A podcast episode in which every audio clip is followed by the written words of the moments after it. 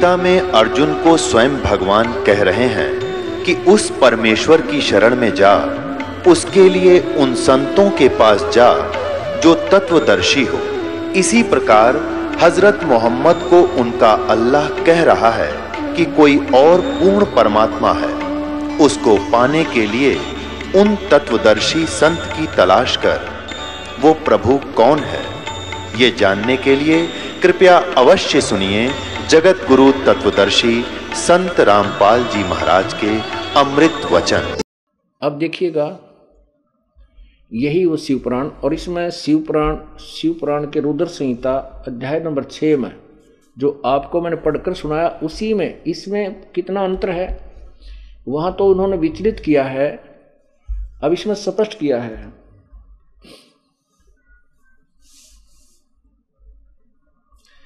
शिव ने, इसका प्रश्न नंबर सोलह है, ये सोलह पृष्ठ पे। इसमें शिव ने पहले इसमें एक आनंद वन का निर्माण किया था। ये थोड़ा सा सुनाऊँगा, क्योंकि आपको पहले में, अब वो थोड़ा सा भ्रम निर्माण, निवारण करना है। अक्षेत्र आनंददायक हेतु होने से आनंद कानक आनंद कानन और पीछे अभिमुक्त कहा शिवा शिव के उस आनंद मन में रमण करने पर, हे नारद जी, शिवा दुर्गा, शिव ये काल। रमण करने पर, स्त्री पत्नी व्यवहार करने से इच्छा हुई कि जो कोई, कि कोई दूसरा पुरुष निर्माण किया जाए, जिस पर स्वच्छंद विहार करने वाले हम, ये भार, सब महाभार अर्पण करके निर्वाण शांति का धारण करें। केवल काशी में शयन करें। अच्छा आगे देखो। वह प्रभु इस प्रकार निश्चय करके पराशक्ति के दसवें अंग में सुधा रूपी आवास सत्य भाग से व्यापार करते हुए पति पत्नी व्यवहार स्पष्ट लिखा है। तब उससे त्रिलोकी में एक अति सुंदर पुरुष प्रकट हुआ, जो शांत और सत्व गुण से युक्त गंभीरता में सागर के समान था। अब इन्होंने बिल्कुल क्लियर यहाँ अनुवाद सही कर दिया है। इसमें स्पष्ट किया है कि तब शिवजी बोले, व्यापक होने से जगत में तुम, तुम्हारा विष्णु नाम होगा। ठीक हुआ। अब ये स्पष्ट हो गया, अब ये स्पष्ट हो गया कि शिव और दुर्गा से विष्णु की उत्पत्ति हुई। और पहले ब्रह्मा की उत्पत्ति भी आपको बता दी गई थी कि इन्होंने क्योंकि उस अनुवादकर्ता में जो गीता प्रेस गोरखपुर से प्रकाशित है, उसमें थोड़ा भिन्नता करने की चेष्टा की है। गोलमोल की चेष्टा की है। इसमें स्पष्ट किया। अब आपको आगे दिखाता हूँ कि एक समय ब्रह्मा और विष्णु में झगड़ा हो गया। विष्णु कहता है, ब्रह्मा को मैं तेरा बाप और ब्रह्मा कहता, मैं तेरा बाप इसी बात पर दोनों लठम लट्ठा लड़ाई झगड़ा शुरू कर दिया। और हथियार निकाल लिए, बहुत सी सेना इनकी मृत्यु को प्राप्त हुई। आपस में बहुत गंभीर युद्ध हुआ। उस समय का वर्णन सुनाते हैं कि फिर काल आके प्रकट हो गया। उसने उनके बीच में ब्रह्मा, विष्णु, महेश के विश्व ब्रह्मा और विष्णु के बीच में एक तेजो में लिंग सतम्भ एक खम्भाषा प्रकट कर दिया। और वो उनके दोनों ऊपर नीचे जाकर के उसका लड़ाई तो बंद कर दी, ये देखने लगे ये क्या है, कितना लंबा चौड़ा है, ऊपर नीचे जाने लगे तो ऐसे ऐसे लंबी कहानी है।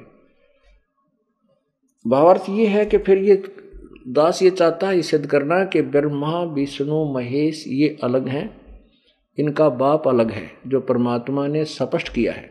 तो अब ये सदग्रंथ स्पष्ट कर देंगे, पुराण तो पवित्र हिंदू समाज परमेश्वर की वाणी को सहर स्वीकार करेगा। क्योंकि हमें भगवान चाहिए परमात्मा की आवश्यकता सब आत्माओं को है। ये जब से प्रभु से बिछड़ी है, तभी से उसकी खोज कर रही है। लेकिन ये नकली संत, नकली पंथ और नकली ये जो गुरुजी परमात्मा तक नहीं जाने देते, वो काल प्रेरित है। अब आपको बताते हैं, देखिएगा। ये है वही शिव पुराण पृष्ठ नंबर ग्यारह पे। विश्व समित ये है विध्वेश्वर संहिता, एक और अध्याय छ। नंदी केश्वर बोले,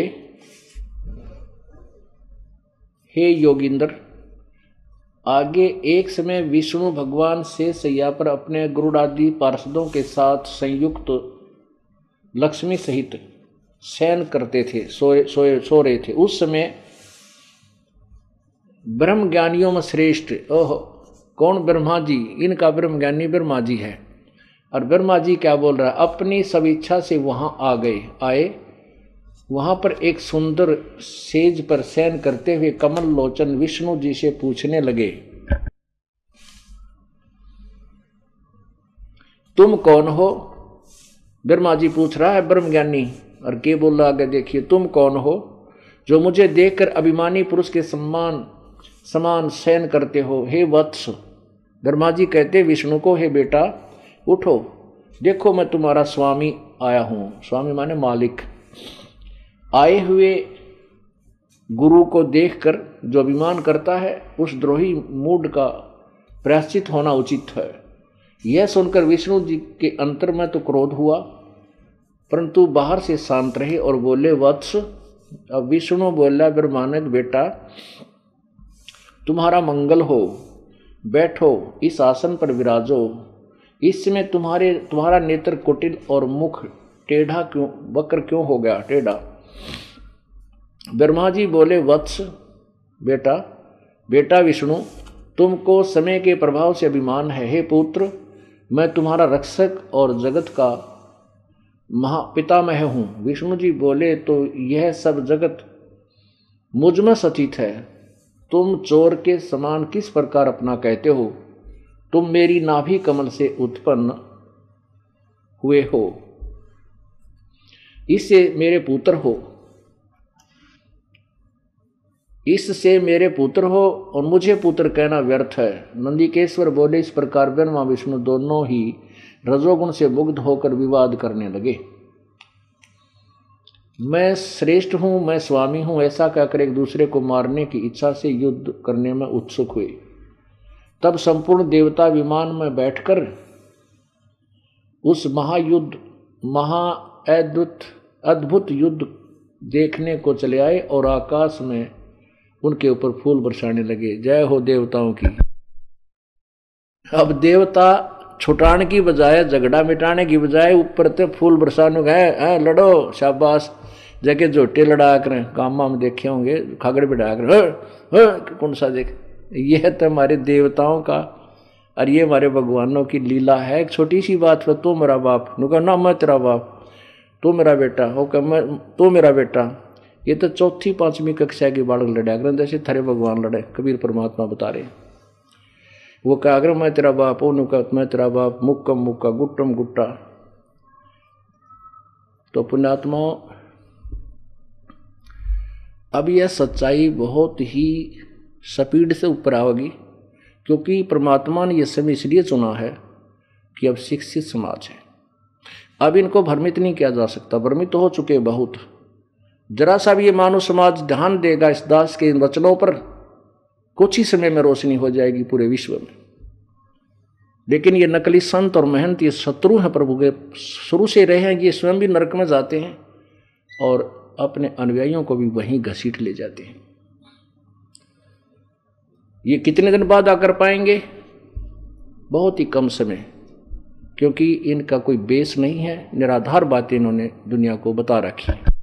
अपने प्रश्न नंबर ग्यारह पर यह पढ़ा, जो दास ने भी आपको पढ़कर सुनाया कि ब्रह्मा, विष्णु, महेश आपस में लट्ठम लट्ठा हो गए देवता उन पर फूल बरसान लगे फिर इनका युद्ध समाप्त हुआ क्योंकि बीच में सतम्ब डाल दिया। अब ज़्यादा ना सुना करके दास केवल अपने उसे पिक पॉइंट पर आएगा कि ब्रह्मा, विष्णु और महेश से अलग है एक वो काल, ब्रह्म, जिसको काल भी बोलते हैं। ये देखिएगा।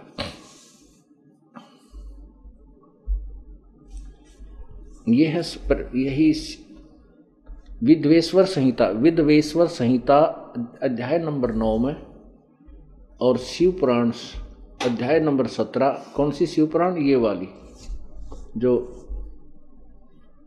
कृष्ण ये कृष्णदास प्रकाशन से। इसके प्रश्न नंबर पहले आपको गीता प्रेस गोरखपुर वाले से पढ़कर सुनाया था। आपके समक्ष ही पढ़ा जा रहा है, ये कोई अलग नहीं। नंदी नंदीकेश्वर बोले, इस प्रकार भगवान ने उन नमर हुए ब्रह्मा और विष्णु पर अनुभव कर, करके उनके युद्ध में जो परस्पर उनकी सेना मर गई थी उस सबको अपनी शक्ति से जीवाकर उठाया। फिर वो क्या कहता है काल? वो चौथा भगवान मेरे सकल और निष्कल भेद से दो रूप हैं।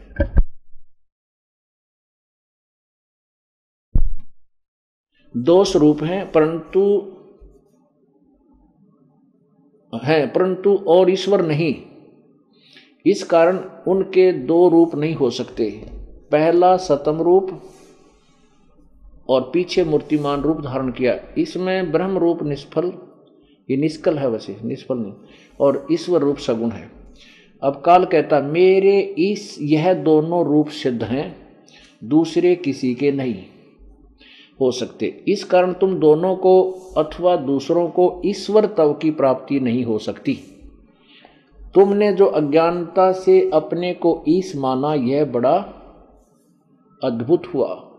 इसके दूर करने को ही मैं रण स्थान में आया हूँ। अब तुम अपना विमान त्याग कर मुझ ईश्वर में अपनी बुद्धि लगाओ। मेरे प्रसाद से लोक में सब अर्थ प्रकाश करते हैं। अब स्पष्ट कर दिया। अब इस काल ने स्पष्ट कर दिया कि ब्रह्मा और विष्णु तुम भगवान नहीं हो, तुम ईश नहीं हो। ईश माने स्वामी। तुम ईस नहीं और तुमने अपने आप को ईस यानी भगवान मान लिया, ये बहुत गलत किया। तुम्हारी बुद्धि ठिकाने करने के लिए मैं आया हूँ प्रगट हुआ अब आगे ये दा, इससे सिद्ध हो गया कि ब्रह्मा, विष्णु, महेश, ये परम यानी भगवान नहीं है। ईस नहीं है, ये मालिक नहीं है। आगे फिर दिखाता हूँ। अब इसी शिवपुराण के प्रश्न नंबर अठारह पे ये है शिवपुराण देखिएगा। अठारह पे और विध्वेश्वर संहिता अध्याय नंबर दस। अब यहाँ देखिएगा नीचे। हे पुत्रो, कौन वो काल ही बोल रहा है? हे पुत्रो, यह कृत, कौन सा कृत? ब्रह्मा को उत्पत्ति का?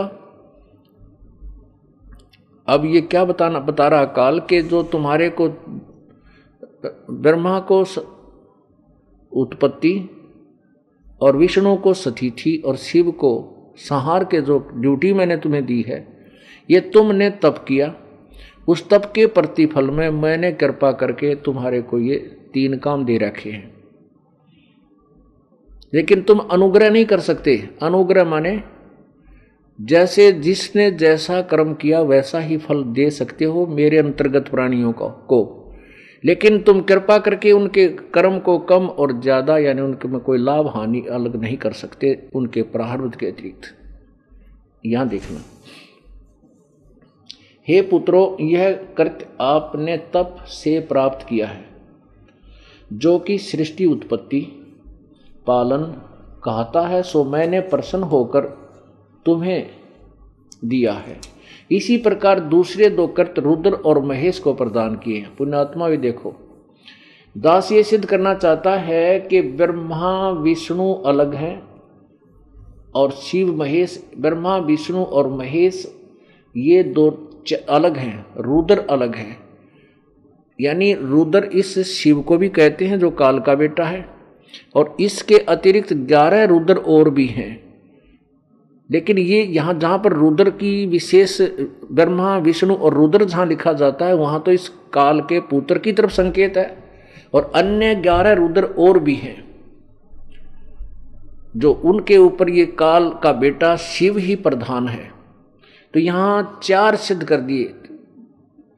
अब हमने ब्रह्मा, विष्णु और महेश से अलग जो भगवान है, काल है, वो सिद्ध करना है। और ब्रह्मा, विष्णु, महेश इसके बेटे हैं, पुत्र हैं। ये सिद्ध करना है ये सिद्ध हो गया। फिर देखिए ये काल कह रहा है कि हे पुत्रो यह कर्त आपने तप किया प्रा, से प्राप्त किया है और सृष्टि की उत्पत्ति और जो पालन का आता है जो सृष्टि की उत्पत्ति और पालन का आता है उत्पत्ति ब्रह्मा को पालन विष्णु को सो मैंने प्रसन्न होकर तुम्हें दिया है। इसी प्रकार दूसरे दो कृत रुद्र और महेश को प्रदान किए परंतु अनुग्रह कृत कोई भी पाने को समर्थ नहीं है। अनुग्रह। यानी कृपा नहीं कर सकते आप किसी पर। जैसा भी मैंने कहा है वैसे सतिथि और उतना ही पालन जो तुम्हारे को मिले उनका संस्कार देना है। और सहार भी उसी समय कर्म अनुसार ही कर सकते हो इससे कम बत्ती तुम नहीं करोगे। अनुग्रह नहीं कर सकते किसी पर कृपा नहीं कर, कर सकोगे। यही कारण था कि जब अभिमन्यु की मृत्यु हुई चक्कर व्यहू में। अभिमन्यु की मृत्यु हुई श्री कृष्ण जी उसको जीवित नहीं कर सके। जबकि उनका सगा भांजा था सुभद्रा का पुत्र था कौरव पांडवों का कुल नाश हो रहा था। श्री कृष्ण रो रहा था सुभद्रा टक्कर मार रही थी, शिव कृष्ण अर्थात विष्णु उसे जीवित नहीं कर सका, अनुग्रह नहीं कर सका। ये प्रमाण करती है अपनी शिवपुराण अब दास यही सिद्ध करना चाहता शिवपुराण का चैप्टर शिवपुराण का जो पार्ट है, वो अब इस विषय पर समाप्त हुआ। अब आपको आपको सिद्ध हो गया कि प्रकृति दुर्गा को कहते हैं। आठ वाली है, तीन, तीनों देवताओं की जननी है। और काल रूपी ब्रह्म भी इसी को कहते हैं, किसको? काल को। आपने शिव पुराण अभी देखा था, फिर देखिएगा जो गीता प्रेस गोरखपुर से प्रकाशित है। इसमें से सिद्ध करना है कि काल रूपी ब्रह्म कौन है? ये रुद्र संहिता अध्याय नंबर छ प्रश्न नंबर 101 पर क्या लिखा है कि वे अपने सारे अंगों पर भस्म रमाए रहते उन काल रूपी ब्रह्म ने, ये काल रूपी ब्रह्म ने शक्ति के साथ नाथ नहीं है, शिवलोक नामक क्षेत्र का निर्माण किया, और फिर उन्होंने एक समय आनंद मन रमन करते हुए शिवा और शिव के मन में इच्छा हुई किसी दूसरे पुरुष की सृष्टि करनी चाहिए। ऐसा निश्चय करके शक्ति सहित सर्वव्यापी परमेश्वर ने अपने वाम भाव पर दसवें अपने लिखा है इन्होंने, ये गलत कर दिया। शिव ने नहीं, वहाँ उसमें स्पष्ट लिखा था, शिवा के दसवें अंग पर अमृत मल दिया, फिर तो वहाँ से एक पुरुष प्रकट हुआ, जो तीनों लोगों में सबसे सुंदर था। उसका नाम क्या है? शिव ने कहा, वत्स। इस काल रूपी ब्रह्म ने कहा, वत्स। व्यापक होने के कारण तुम्हारा विश्व नाम विख्यात हुआ। फिर ब्रह्मा कहता है कि तत्पश्चात कल्याणकारी परमेश्वर शाम सदा शिव ने पूर्वत प्रयत्न करके उसी तरह दाहिने अंग से मुझे उत्पन्न किया। अब सिद्ध हो गए। अब इन तीनों, तीन सिद्ध हो गए। ब्रह्मा, विष्णु और महेश। पुण्यात्मा, ये सदग्रंथ इसलिए दिखा रहा है दास के वर्तमान में सभी शिक्षित, मानव समाज शिक्षित है, बूढ़े से लेकर और बालक तक सभी अक्सर ज्ञान युक्त है और हम अब भ्रमित नहीं हो सकते जब ये ज्ञान आँखों देख लेंगे।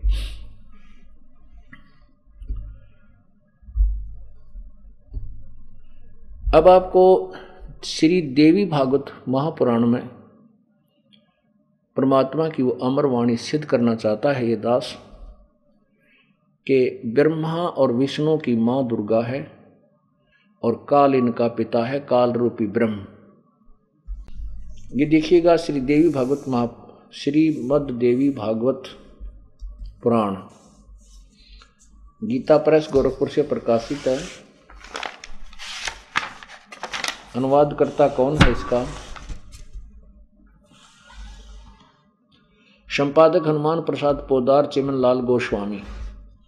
और ये किस, कहाँ से प्रकाशित है? प्रकाशक एवं मुद्रक, गीता प्रेस, गोरखपुर से। अब आइएगा इसके तीसरे सकंद के अध्याय नंबर चार और पाँच पे।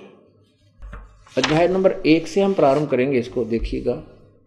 ये है तीसरा स्कंद और प्रथम अध्याय ये यहाँ से प्रारंभ होता है। पृष्ठ नंबर ये इधर है 112 यहाँ 113 से प्रारंभ होता है, तीसरा स्कंद जन्मजय ने पूछा, भगवान, आपने अम्बा यज्ञ अर्थात परम पवित्र नवरात्र व्रत करके उसके द्वारा देवी की आराधना करने की आज्ञा दी है, तथा अतः वे कौन देवी हैं? कैसे और कब प्रकट हुई? उनके पधारने का क्या उद्देश्य है तथा वे किन गुणों से विभूषित हैं? अम्बा यह किस प्रकार होता है? उसका कैसा रूप और क्या विधान है? दयानिधे, आप सर्वज्ञान संपन्न हैं। विधिवत सब वर्णन करने की कृपा कीजिए। ब्रह्मण साथ ही विस्तार पूर्वक ब्रह्मांड की उत्पत्ति भी कही है क्योंकि भूदेव ब्रह्मांड के विषय में जो कुछ कहा जाता है तथा वह जैसा जो है, ये सभी बातें आप जानते हैं। मैंने सुना है कि ब्रह्मा, विष्णु, रुद्र ये तीनों सगुण देवता हैं। कर्म से सृष्टि, पालन और संहार के कार्य का उत्तरा उत्तरदायित्व इन पर रहता है। परमानंद पारासर नंदन, व्यास जी की तरफ़ संकेत है। पारासर नंदन व्यास जी, अब मैं इनके संबंध में विस्तार पूर्वक सुनना चाहता हूँ। ब्रह्मा, विष्णु, महेश के। आप बाल बतलाने की कृपा करें। व्यास जी कहते हैं, राजन, आपकी बुद्धि बड़ी विशाल है। अभी तुमने जो प्रश्न पूछा कि ब्रह्मांड की उत्पत्ति कैसे हुई, सो वह महान कठिन विषय है। उसमें अनेक प्रश्न उठ जाते हैं। यही प्रश्न पूर्व समय मैंने नारद जी से कहा था। उन्होंने उत्तर दिया आगे देखो। मैंने कहा मुने व्यास जी कहते हैं मुने नार, मैंने नारद जी से पूछा था। मुने आप बुद्धिमान हैं। मुझे यह बताने की कृपा कीजिए कि इस विस्तृत ब्रह्मांड के प्रधान कर्ता कौन है? मुनिवर यह ब्रह्मांड कहाँ से उत्पन्न हो गया? दिविजवर साथ ही यह भी बताइए कि यह ब्रह्मांड विनाशशील है अथवा सदा रहने वाला। इसकी रचना रचना करने वाला कोई एक है अथवा बहुत से इसके रचयिता हैं। आदि आदि। अब यहाँ देखिए, कितने ही आचार्य भवानी को संपूर्ण मनोरथ पूर्ण करने वाली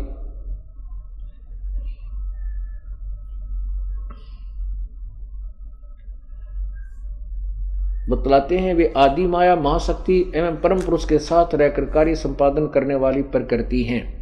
ये प्रकृति शब्द याद रखना, गीता जी में आपके काम आओगा कि दुर्ग, दुर्गा पुराण में भी, देवी पुराण में भी प्रकृति दुर्गा को कह रहे हैं। ब्रह्म के साथ उनका अभेद संबंध है। ब्रह्म ये काल है। काल रूपी ब्रह्म आपने शिव पुराण में पढ़ा था अभी। तो ये काल रूपी ब्रह्म के साथ इस प्रकृति का अभेद संबंध है। अर्थात ये पति पत्नी रूप में, अर्धांगनी रूप में इसके साथ है। वे वे सृष्टि, सतिथि और संहार कार्य में संलग्न रहती है। संपूर्ण प्राणियों एवं देवताओं की भी वे जननी है। उनका कभी जन्म और मरण नहीं होता। वे वैष्णवी सांबवी ब्राह्मी, सावसी, वावस, वासवी, वारुणी वारहाई नारसिंही तथा अद्भुत महालक्ष्मी नाम से विख्यात है। महालक्ष्मी, ये भी ध्यान रखना।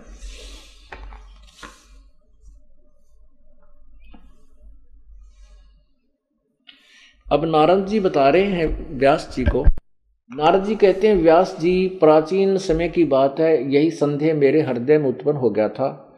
तब मैं अपने पिता अमित तेजस्वी ब्रह्मा जी के स्थान पर गया और उनसे इस विषय में, जिस विषय में तुम मुझसे पूछ रहे हो, उसी विषय में मैंने पूछा, पिताजी, यह संपूर्ण ब्रह्मांड कहाँ से उत्पन्न हुआ? विभव आपने सम्यक प्रकार से इसकी रचना की है, अथवा विष्णु इसके रचयिता हैं, या शंकर ने इसकी सृष्टि की है? जगत प्रभो आप विश्व के आत्मा हैं, सच्ची बात बताने की कृपा करें।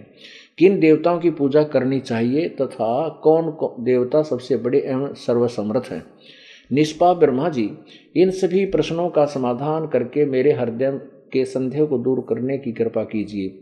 सत्यवती नंदन व्यास जी, इस प्रकार मेरे मेरे प्रश्न करने पर लोक पिता में ब्रह्मा जी मुझसे कहने लगे ब्रह्मा जी ने कहा, बेटा, मैं इस प्रश्न का क्या उत्तर दूँ? यह प्रश्न बड़ा ही जटिल है। आगे देखना। तुम भगवान विष्णु, महाभाग, तुम भगवान विष्णु से इसका समुचित समाधान पा सकते हो। महामते, इस संसार में कोई भी रागी पुरुष ऐसा नहीं है जिससे ये हर रहस्य विदित हो। जो त्यागी अहंकारित एवं ईर्षा शून्य है, वही इसके रहस्य को जान सकता है। पूर्व काल में सौतर सौतर सर्वत्र जल ही जल था सथावर जंगम जितने प्राणी में कोई भी नहीं थे। तब कमल से मेरी उत्पत्ति हुई। उसमें उस मुझ, मुझे सूर्य चंद्रमा, वृक्ष तथा पर्वत कोई भी दिखाई नहीं दिए। नहीं पड़े। मैं कमल की कणका पर बैठकर विचार करने लगा, इस अगाध जल में मैं कैसे उत्पन्न हो गया? मेरा कौन रक्षक है? तथा इस प्रलय काल में सृष्टि में सहार करने वाले कौन विशिष्ट पुरुष हैं? प्रभु हैं वो, पुरुष माने भगवान। है कहीं भी स्पष्ट रूप से भूमि भी नहीं दिखती। जिस पर यह जल टिका हुआ हो, अथ जैसे यह कमल कहाँ से उत्पन्न हुआ? और पुण्यात्मा देखो। इन सभी पुराणों का ज्ञान दाता ब्रह्मा है। ब्रह्मा से सुने हुए ज्ञान को आगे जिसने भी वक्ता ने बोला है, उसके नाम से पुराण का नाम पड़ गया। अब यू खुद कह है गीत, ब्रह्मा जी, के मैं जब कमल के फूल पर बैठा था तो मुझे नहीं पता मैं कहाँ से उत्पन्न हो गया। सब जगह जल ही जल था। तो इससे सिद्ध हुआ कि ब्रह्मा जी अल्प अल्पज्ञ है, सर्वज्ञ नहीं है, पूर्ण ज्ञान नहीं है ब्रह्मा जी को। लेकिन जो अपनी उत्पत्ति, अपने जन्म होने के बाद वो जो लिख रहा है, वो जो लिख रहा है वो ठीक है। वो उसकी, वो वाणी उसकी सही है। सही मीन उसके द्वारा कही गई है, अपने आँखों देखा। उससे पहले की जो अटकल लगा रहा है, वो उसका ज्ञान नहीं हो सकता। वो तो कबीर परमेश्वर इसको मिला था। हम बैरागी ब्रह्म पद सन्यासी महादेव। सो हम मंत्र दिया शिव जी को करे हमारी सेव। कबीर जी, परमेश्वर जी कहते हैं कि हम बैरागी ब्रह्म पद हम ब्रह्मा, विष्णु, महेश तीनों के पास गए थे प्रभु। इनको समझा था कि तुम काल के जाल में फंसे हो, तुम पिछले पुण्य जन्म से आप ब्रह्मा, विष्णु, महेश की पदवी प्राप्त हो, तुम्हारा विनाश होगा, उसके बाद तुम चौरासी लाख योनियों में जाओगे। तब तो उन्होंने ये पूरी सृष्टि रचना प्रभु से सुन ली थी, लेकिन बाद में काल प्रेरणा से, अपने ज्ञान से उसको खराब करके परमात्मा से विमुख हो गए थे। उस खींचड़ी ज्ञान को ये कुछ अड़ा उड़ा कर कह रहा है कि परब्रह्म ने, उस काल रूपी ब्रह्म ने अपने शरीर से एक लड़की, स्त्री निकाली, प्रकृति निकाली, तीनों देव की माता कहलाई। लेकिन यो ज्ञान इसका नहीं, प्रभु के द्वारा दिया हुआ, पर इसने उसमें कुछ अपनी खिचड़ी मिला दी। अब निर्णय होगा कबीर परमेश्वर की वाणी से, वो सत्य है तो ये भी मेल खा रही है कुछ। तो वो पूर्ण परमात्मा की वाणी सत्य सिद्ध करने के लिए इतने ढेर सारे प्रमाण आपको दिखाए जा रहे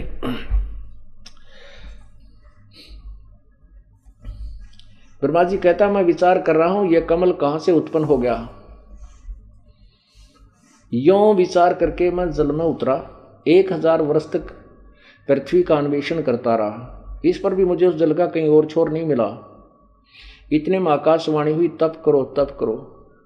तब मैंने तपस्या आरंभ कर दी। कमल पर बैठे ही हज़ार वर्ष तक मैं तप करता रहा। फिर उसी समय सृष्टि करो। ऐसी आकाशवाणी सुनाई पड़ी। उसे सुनकर मैं बड़े आश्चर्य में पड़ गया। सोचा कि किसकी सृष्टि करूँ अथवा मेरा क्या कर्तव्य है? उसी समय मधु और कैटव नाम के दो भयंकर दानों सामने आए।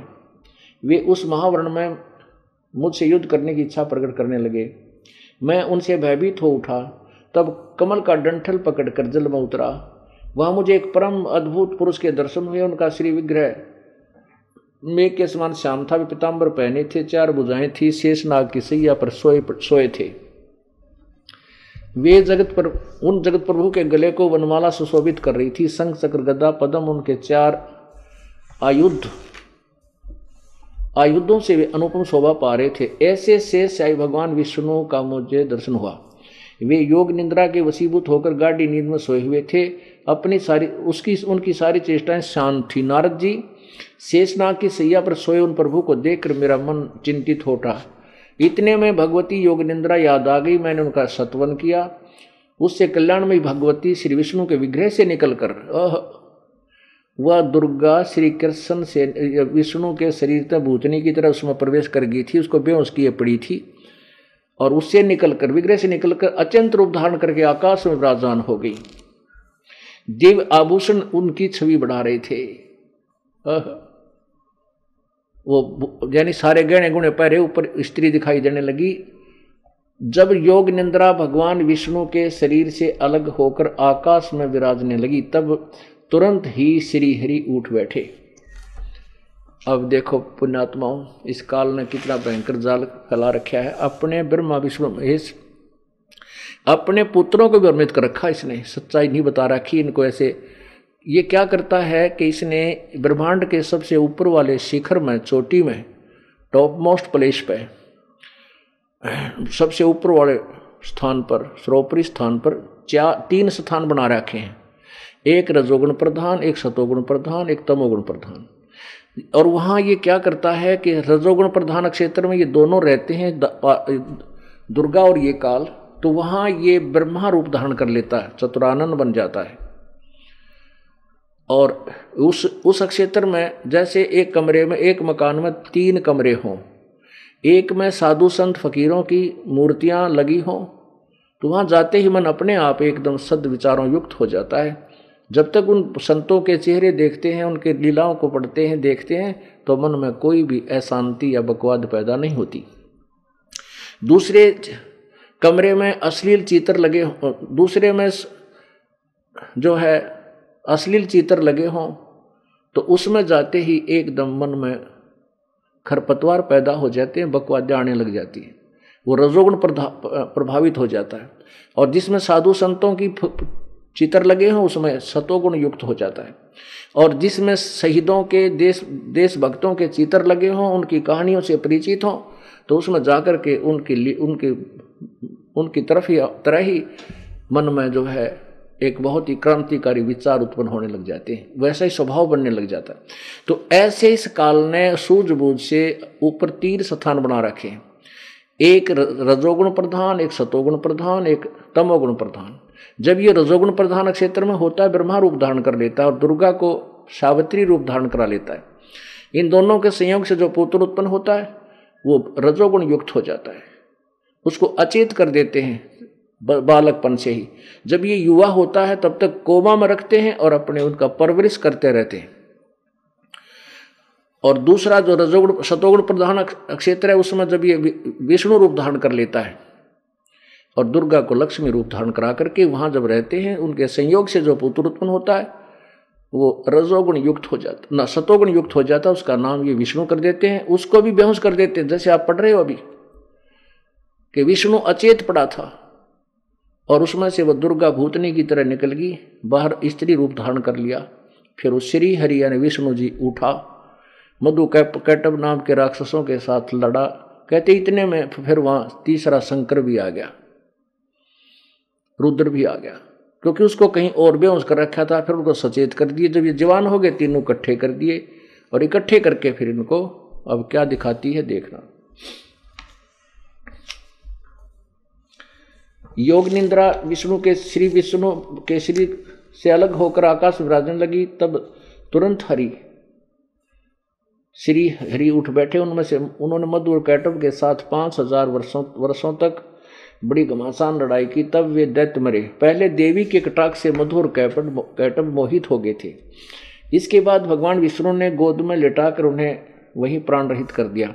अब वहाँ मैं, भगवान विष्णु दो थे, वही रुद्र भी प्रकट हो गए। हो गए तीन भी। हम तीनों को भगवती अध्याशक्ति के दर्शन हुए अध्याशक्ति यानी दुर्गा। उन्हें देखकर हम मन मुग्ध हो गया। हमने उनकी उत्तम सतुति की।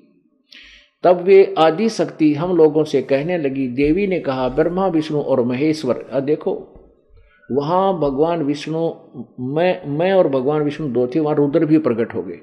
अब रुद्र को महेश्वर भी कहा है। देवी ने कहा, ब्रह्मा, विष्णु और महेश्वर, तुम भली बाती सावधान होकर अपने अपने कार्य में संलग्न हो जाओ। सृष्टि, सतिथि और सहार, ये तुम्हारे कार्य हैं।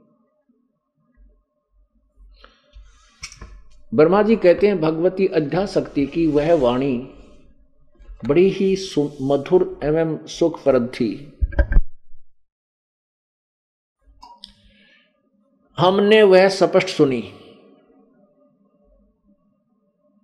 हम लोगों ने उनसे कहा, माता, देखो, कह रहे ना, माता, हम किस प्रकार इस, इन प्रजा के सर्जन आदि कार्य करने में सफल हों, विस्तृत भूमि का अभाव है, सभी स्थान जलमग्न है।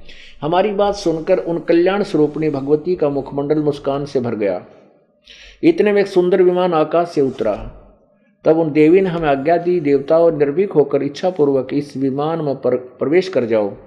ब्रह्मा विष्णु और उदर आज मैं तुम्हें एक अद्भुत दृश्य दिखलाती हूँ।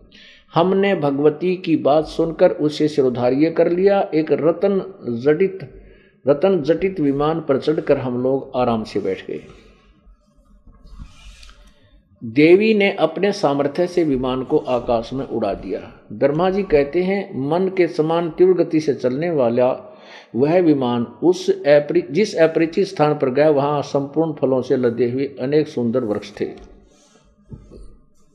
आगे एक अत्यंत सुंदर नगर दिखाई पड़ा। हुआ अद्भुत चार द्वारी उस उस नगर की शोभा बढ़ा रही थी। ऊँचे ऊँचे महल थे आदि आदि वहाँ के राजा देवताओं के समान दिव्य पुरुष थे, शिकार खेलने के विचार से वन में घूम रहे थे आदि अक्षरमर के बाद वही, वह एक सुंदर, दूसरे सुंदर प्रदेश में जा पहुँचा। वहाँ हमने देखा अनुपम नंदनवन था। पारिजात की घन, संगन छाया नीचे सुरभि गौ बैठी थी। सुरभि गौ बैठी थी।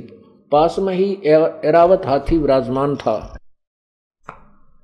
सैकड़ों अप्सराएँ, यक्ष, गंधर्व और विधातर उस पार पारिजात के उपमन में गाते एवं व्यवहार करते थे। देखा तो वही महाभाग इंद्र भी थे। उनके समीप उनकी प्राण प्रिय सच्ची विद्वान थी। उस स्वर्ग के दृश्य को देखकर हम आश्चर्यचकित हो गए। इतने में हमारा विमान तेज, तेज़ी से चल पड़ा और वह दिव्यधाम ब्रह्मलोक में जा पहुँचा। संपूर्ण देवता उस नगर के सामने मस्तक झुका झुकाया करते थे। वहाँ एक दूसरे ब्रह्मा विराजमान थे। उन्हें देखकर भगवान शंकर और विष्णु को बड़ा आश्चर्य हुआ। सभा लगी थी। भगवान शंकर और विष्णु ने मुझसे पूछा, ब्रह्मा कह रहा है, चतुरानंद, ये अविनाशी ब्रह्मा कौन है? मैंने उत्तर दिया, मुझे कुछ पता नहीं। सृष्टि की अधिष्ठता ये कौन है? भगवान, मैं कौन हूँ? ये कौन है? हमारा क्या उद्देश्य है? इस उलझन में मेरा मन चक्कर काट रहा है। इतने में मन के विमान समान तीव्रगामी हुआ विमान तुरंत वहाँ से चल पड़ा और कैलाश के सुर में शिखर पर जा पहुँचा। वहाँ विमान के पहुँचते ही एक भव्य भवन से तिरनेत्रधारी भगवान शंकर निकले। काल ने आगे जाकर शंकर रूप धारण कर लिया। वहाँ पर ब्रह्मा रूप धारण कर रहा था। वे नंदी पर, वर्ष पर बैठे थे। उनके पाँच मुख थे। और दस भुजाएँ थी। मस्तक पर चंद्रमा सुशोभित हो रहा था। अक्षर नंबर के बाद, अक्षर नंबर के बाद भी विमान उस शिखर से भी पवन के समान तेज चाल से उड़ा और बैकुंठ लोक में पहुँच गया। वहाँ भगवती लक्ष्मी का विलास भवन था। बेटा नारद, वहाँ मैंने जो संपत्ति देखी, उसका वर्णन करना मेरे लिए असंभव है। उस उत्तमपुरी को देखकर विष्णु का मन आश्चर्य के समुद्र में गोते खाने लगा। वहाँ कमल लोचन श्रीहरि विराजमान थे। अलसी के समान, फूल के समान उनके श्री विग्रह की कांति थी। पीताम्बर पहने थे, चार बुझाएँ थी, आदि आदि। अपुण्यात्मा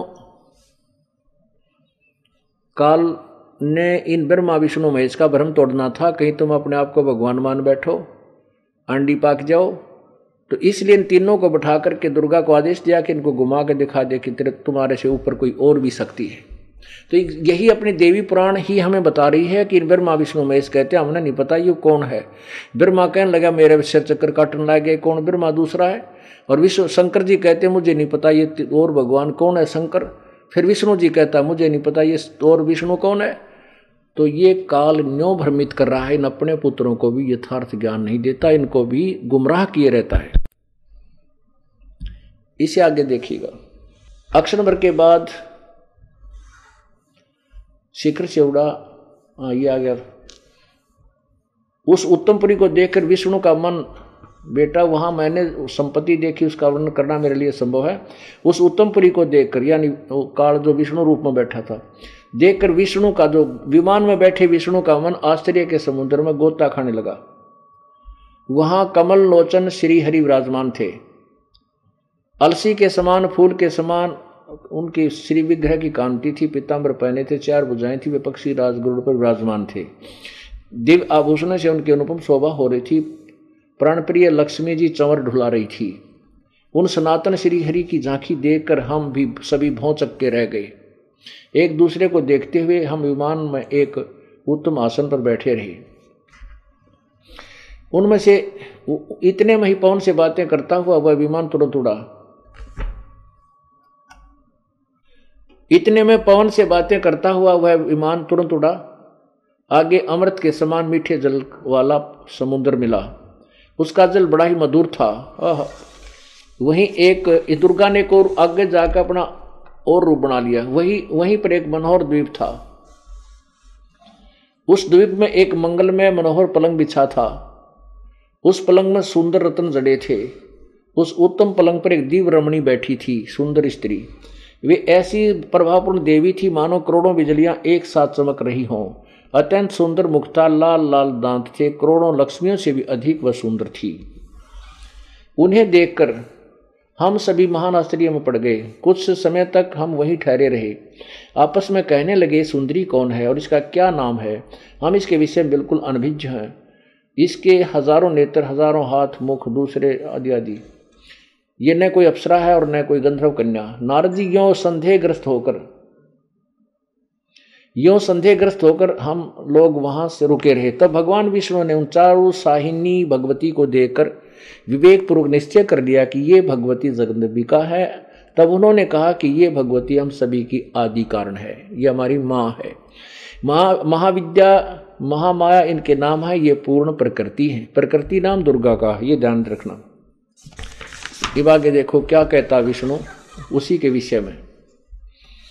120 पृष्ठ पे, तीसरा सकंद और अध्याय नंबर एक से तीन तक का विवरण आप पढ़ रहे हैं। ये मूल प्रकृति है, दुर्गा को प्रकृति भी कहते हैं। सदा परम पुरुष के साथ रहती है। ब्रह्मांड की रचना करके परम पुरुष को ये दिखलाया करती है। परम पुरुष दृष्टा है। ये वे ही दिवांगना हैं ये वे ही दिवांगना है। विष्णु जी कह रहा है कि ये वही सुंदर स्त्री है, देवी है, जिनके प्रलय वर्ण में मुझे दर्शन हुए थे। उस समय मैं बालक रूप में था। ओए विष्णु जी का अपने आप बताता है कि मैं छोटा सा बालक था। मुझे पालने पर यह झुला रही थी वटवर्ष के पत्थर पर सुदर सैया बिछी थी। उस पर लेटकर मैं पैर के अंगूठे को अपने कमल जैसे मुख में लेकर चूस रहा था। उन्हें, इन्हें देखकर मुझे पहले की, यानी बालकपन की बात याद आ गई। वे हम सबकी जननी है। ओह। इनके विषय में मेरी जितनी जानकारी है तथा मैं जो कुछ अनुभव कर चुका हूँ, वह कहता हूँ, सुनो।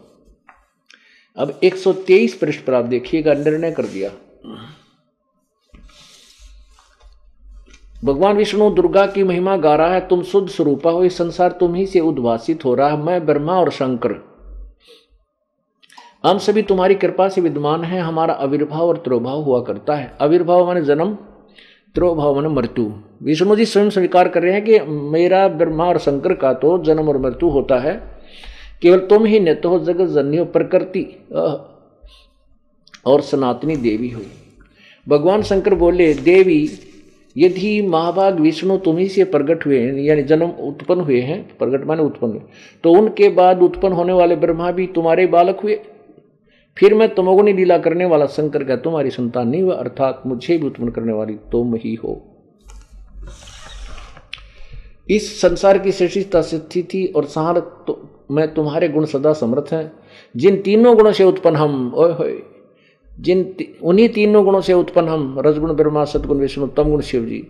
हम ब्रह्मा, विष्णु और शंकर नियमानुसार कार्य में तत्पर रहते हैं। नियम अब इस पवित्र देवी भागवत महापुराण ने सिद्ध कर दिया कि ब्रह्मा, विष्णु, महेश, दुर्गा के पुत्र हैं। और दुर्गा आगे कहती है कि तुम मेरा और उस ब्रह्म का, जो इनका पिता है, जो ऊपर वो अलग अलग अलग रूपों में आपको दिखाई दिया था, कि उसका तुम सदा ध्यान रखना, स्मरण करते रहना। मेरा और उसका स्मरण करते रहोगे, तुम्हें कभी भी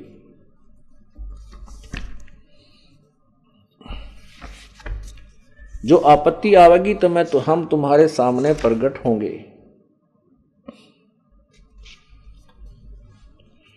अब देखिएगा, यही देवी पुराण और इसके तीसरा सकंद ही चल रहा है। अध्याय नंबर चार और पाँच में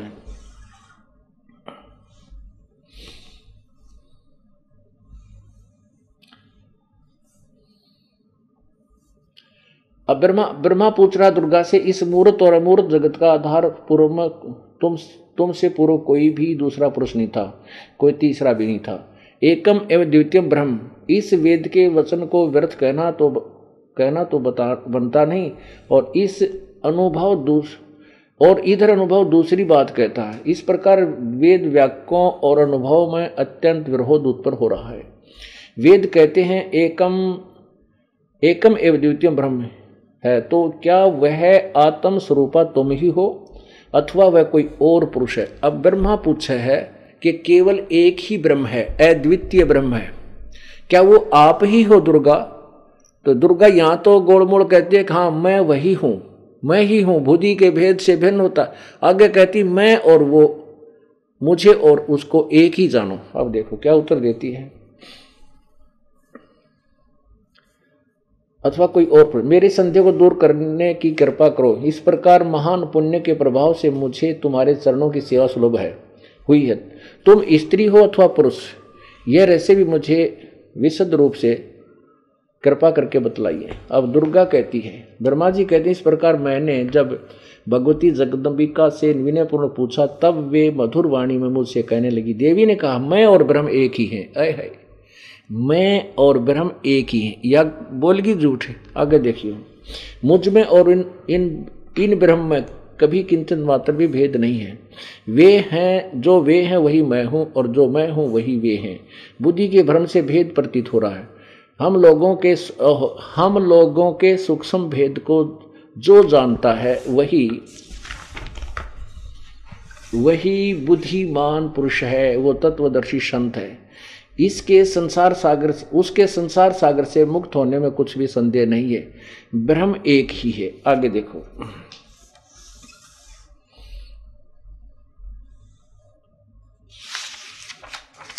अब ये दुर्गा क्या करती है? दोनों तीनों का ब्याह कर देती है। स्वयं ही अपने तीन रूप धारण करती है। तीनों की शादी करके इनको फिर विमान में बैठा करके और इनके लोक में भेज देती है। अब दुर्गा इनका ब्याह करती है, देखिएगा, ये तीसरा सकंद चल रहा है पृष्ठ नंबर एक पर। ब्रह्मा जी, इस शक्ति को तुम अपनी स्त्री बनाओ, यह अनुपमा सुंदरी है, इसका मुख सदा मुस्कान से भरा रहता है। माँ सरस्वती, नाम से विख्यात इस श्रेष्ठ देवी में सभी रजोगुण विद्वान हैं। इसका दिव्य शरीर स्वच्छ शोस्त्रों से शोभित है। यह सुंदरी यह सुंदरी अब तुम्हारी सदा तुम्हारी स्त्री होकर रहेगी। इस प्रेसी भार्या को भी मेरी ही विभूति समझकर आदर की दृष्टि से देखना। पूर्व कल्प कल्प, पूर्व कल्प की भांति पुनः सृष्टि कर लो। परंतु ध्यान रखना, काल क्रम अभाव से गुण आदि कारणों से अनुसार ही हमारी चरातर सृष्टि रचनी रचनी है। इसके बाद, तुम, ये विष्णु जी को कहते, तुम इस लक्ष्मी के साथ सदा आनंद करना। रमाकांत पहला बीज है, ये इस तरह सट्टे मार रखे। आगे देखो, देवी ने कहा, शंकर तुम मन को मुग्ध करने वाली है, महाकाली गौरी नाम से विख्यात है। है, तुम इस इस इस, इसे पत्नी रूप से स्वीकार, पत्नी रूप से स्वीकार करो। कैलाश की रचना करके वहीं रहो और इसके साथ सुख, सुखपूर्वक आनंद करो। तुम्हारी लीला में तुम अवगुण की प्रधानता रहेगी। परम पुरुष का ध्यान करने के लिए तुम तप कर चुके हो। महादेव, तुम बड़े पुण्यात्मा हो। परमात्मा शांत स्वरूप है। उनमें सदगुण प्रधान है। तुम्हें उनकी शरण लेनी चाहिए। तुम तीन, तीनों तीन गुणों से संपन्न हो। सृष्टि, सत्य और संहार तुम्हारे कार्य है।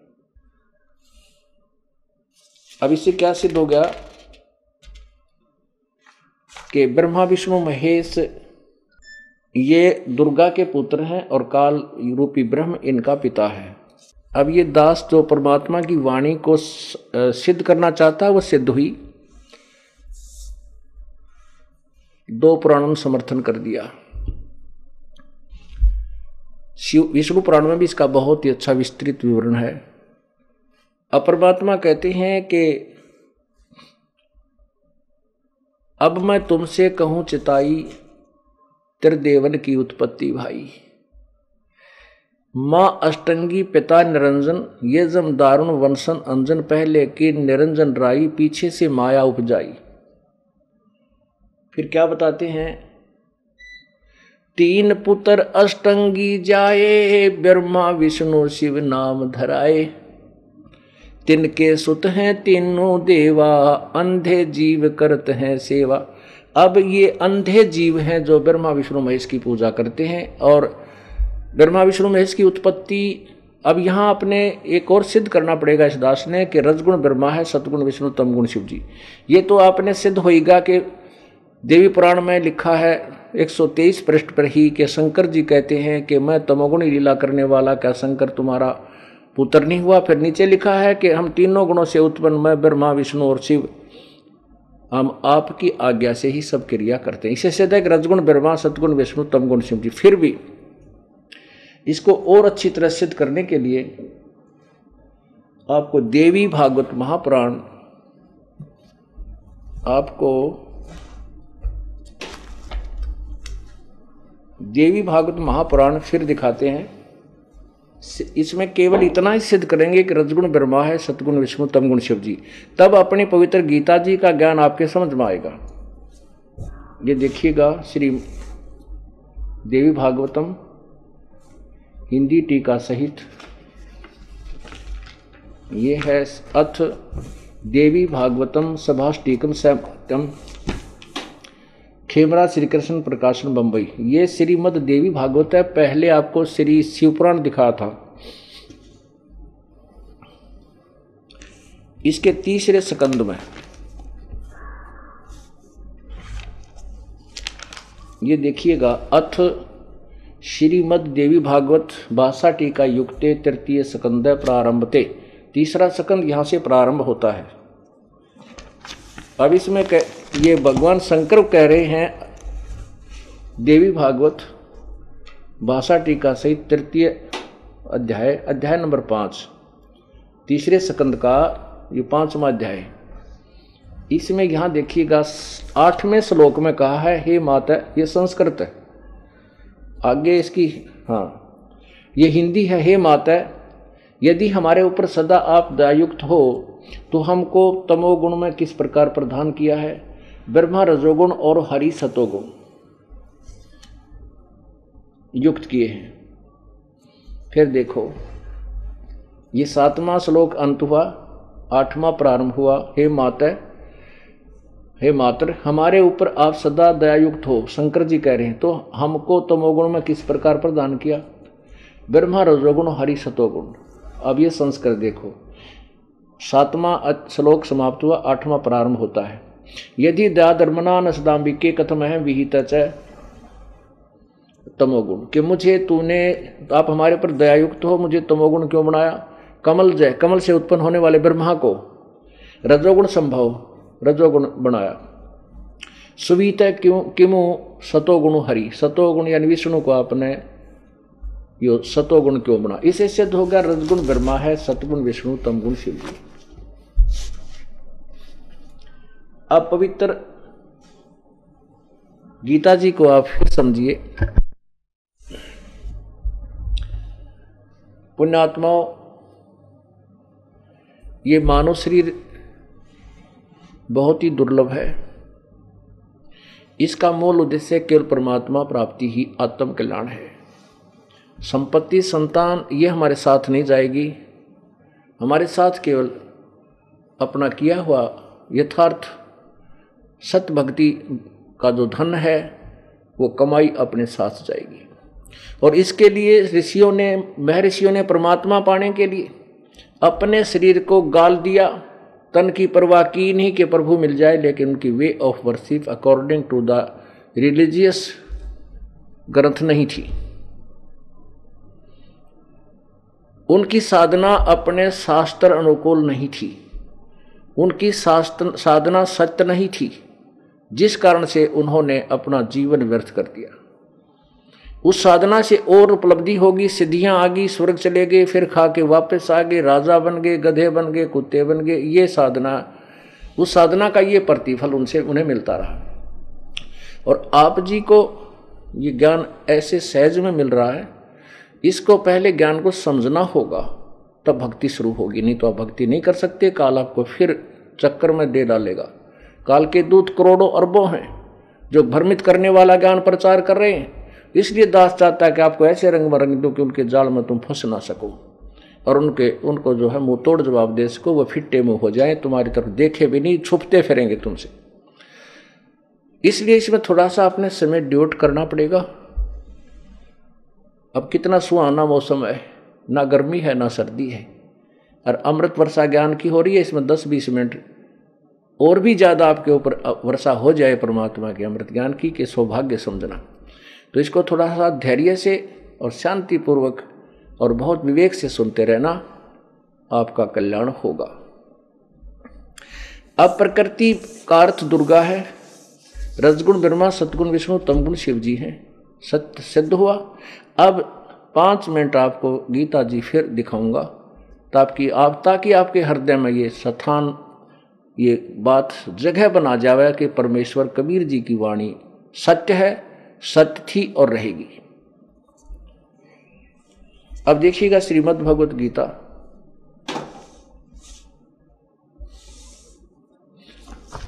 इसके अध्याय नंबर चौदह में आते हैं, चौदह, जिसमें सृष्टि रचना का बिल्कुल स्पष्ट वर्णन है। तो क्या बताते हैं कबीर परमेश्वर? भाई गुरु बिन काहू न पाया ज्ञाना जो थो था बुझ छड़े किसाना। परमेश्वर कहते हैं, सतगुरु बिन काहू न पाया ज्ञाना, और जो थो था बुझ छड़े मूड किसाना। गुरु बिन वेद पढ़े जो प्राणी, समझे न सार रहे अज्ञानी। ओए होए। गुरु के बिना, सतगुरु के बिना गुरु कहो, क्योंकि गुरु शब्द पर्याप्त है। लेकिन सतगुरु इसलिए कहना पड़ता कि अज्ञानी गुरु प्रसिद्ध हो चुके हैं। सतगुरु बिन काहु न पाया ज्ञाना जो थो था बुझ चढ़े चढ़े किस मूड किसाना। सतगुरु बिन वेद पढ़े, जो प्राणी समझे न सार रहे अज्ञानी। अब ये गीता जी पचपन सौ वर्ष पहले लिखी गई, बोली गई थी। और आज तक इसके बारे में कह कह नहीं जानता, हिंदू समाज के विद्वान और महर्षि और ऋषि और वो गुरु और ब्राह्मण। आज ये दास प्रभु कबीर परमेश्वर की वाली बुद्धि से उनकी दी हुई तुच्छ बुद्धि के अंदर परमात्मा ने वो बुद्धि ज्ञान योग खोल दिया इस दास का। उस ज्ञान तत्व ज्ञान योग के आधार पर यह दास इन सदग्रंथों को उधेड़ रहा है स्पष्ट आपके सामने कर रहा है, जो यथार्थ रूप में आप समझ सकते हो।